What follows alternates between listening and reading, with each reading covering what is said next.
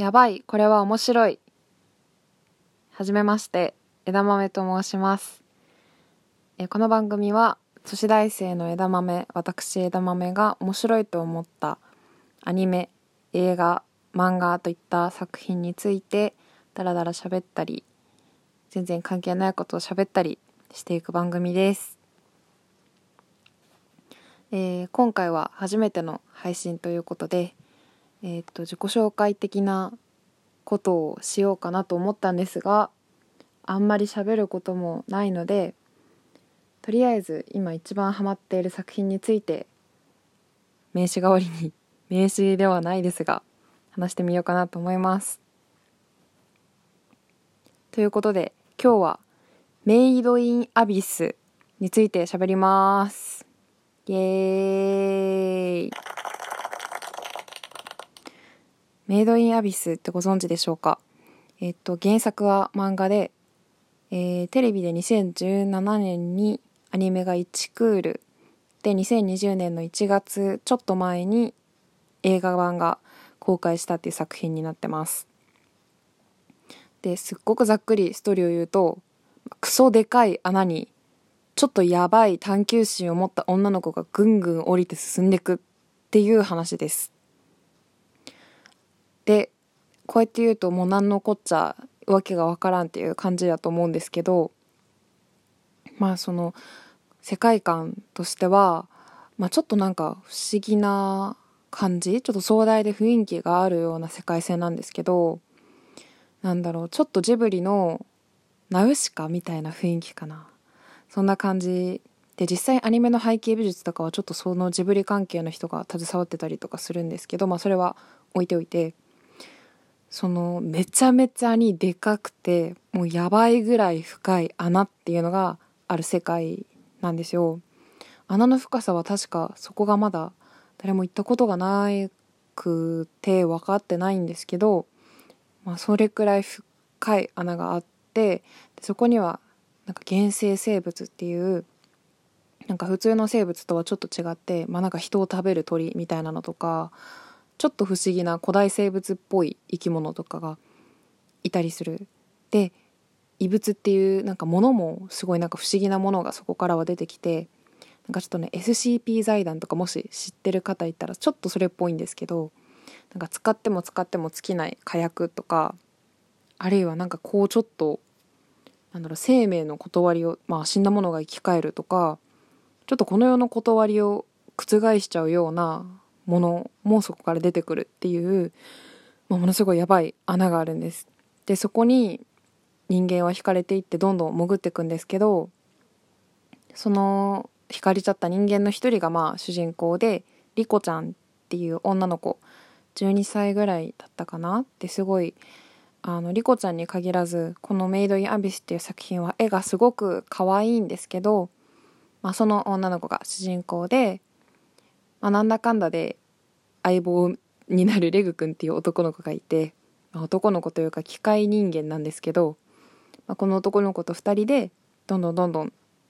やばいアビスっていう穴の底に向かって潜っていくっていうのがざっくりした作品になってます。なんだろうこの作品の何が面白いかを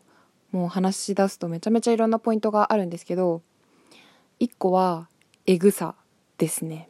さっき言ったみたいに絵はめちゃめちゃ可愛い感じなんですよ。可愛いし世界観はそれでいてすごい作り込まれてたり書き込みも緻密だったりしてすごい素敵な世界観なんですけどそこをなんか幻想的に探求するっていうんじゃなくて割とそこをこう愚直に探掘するみたいな私は感じがして必要エグがしっかり書き込まれているのである意味生々しいじゃないですけど探掘ってめちゃめちゃ大変だし命の危険だって当然伴う。でアビスの設定上を後でお話しするんですけどあの命の危険というのは本当に伴うし潜るともう上には実質戻れなくなるんですよね。潜った分だけ。でもあのリコちゃんはレグ君と一緒にどんどんどんどん潜っていくっていうなんかねそこがすごく一番面白いところなんですけどえっと「少女週末世界旅行」だったかな？っ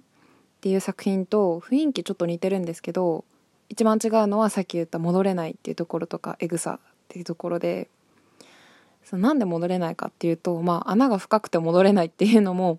あるはするんですけどそういうことではなくアビスには呪いっていうものが存在するんですね。でこれが何かっていうとまあ深さによって何がかかるかっていうのは違うんですけど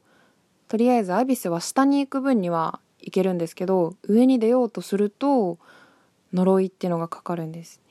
で例えば深層の一層っていう浅めのところだと吐き気とかめまいとか、まあ、それでもちょっと吐き気とかリアルに描かれるとそれはそれでえぐいまあゲロいんですよねえぐいんですけどまあでもまだ吐き気めまいとかでも2層とかに行くと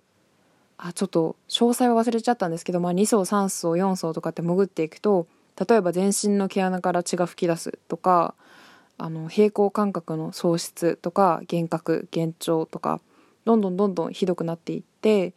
まあ、ついに6層ぐらいまでいくともう人間になれない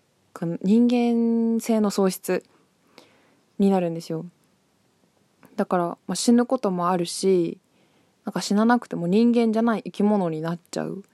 結構それが慣れ果てって呼ばれるんですけどなんか思考ができてるのかもわからないし形も人間の形を保ててないし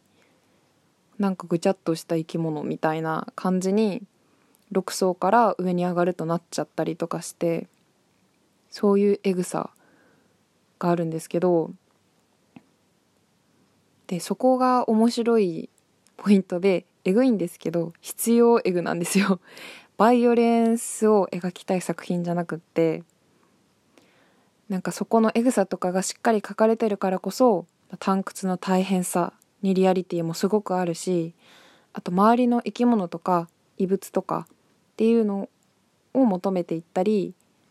まあそれだけじゃなくてどんどんなんかそこに何があるんだろうとかなんかとにかくそこに潜っていきたいっていう人間の探求心で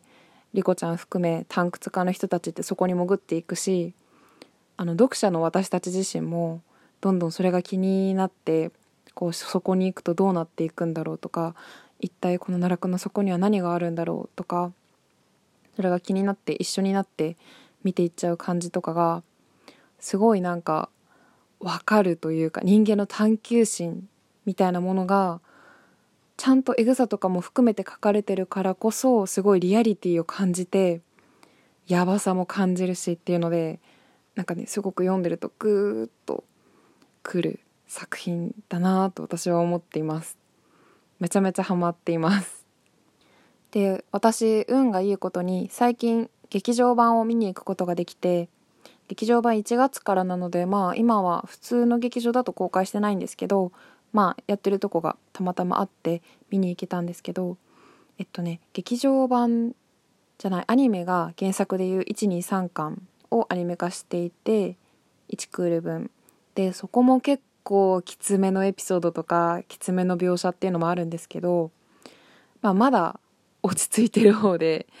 あの映画になったのが原作でいう45巻。でまあボンドルドっていうキャラクターとかが出てくるあたりなんですけどあのねすっごいストーリーもだし場面の描写ももうえぐい、まあ、黒い。描写によっては。なんですけどなんかそれを上回るくらいそのキャラクターの気持ちとかよりこう切実にリアルにグーうわそうだよねって思っちゃうような描写のされ方がもう胸を締め付けるというかすごい心に残る作品です。ストーリーとかの作り方がもちろん原作でそうですしあのイラストレーターの方なんですけどもともと原作の方が。すごく世界観が作り込まれていて書き込みもすごい緻密なんですけど劇場版アニメもそうなんですけど、まあ、劇場版はより一層背景美術だったりとか音楽っていうところで世界線がめちゃめちゃこう深まってる原作そのままでも原作以上に映像作品としてすっごい素敵な仕上がりになっていてめちゃめちゃ見応えのある作品になってました。っていうので私は今メイドインアビスにドハマりしてます。これちょっと初めての配信なので結構勝手が分からずベラベラと喋ってしまったんですけど、まあ、こんな感じで私がハマっているものとか、まあ、これからハマりたいなっていうものとかたくさん喋っていこうかなと思っていますそれでは今回はこのくらいでありがとうございました。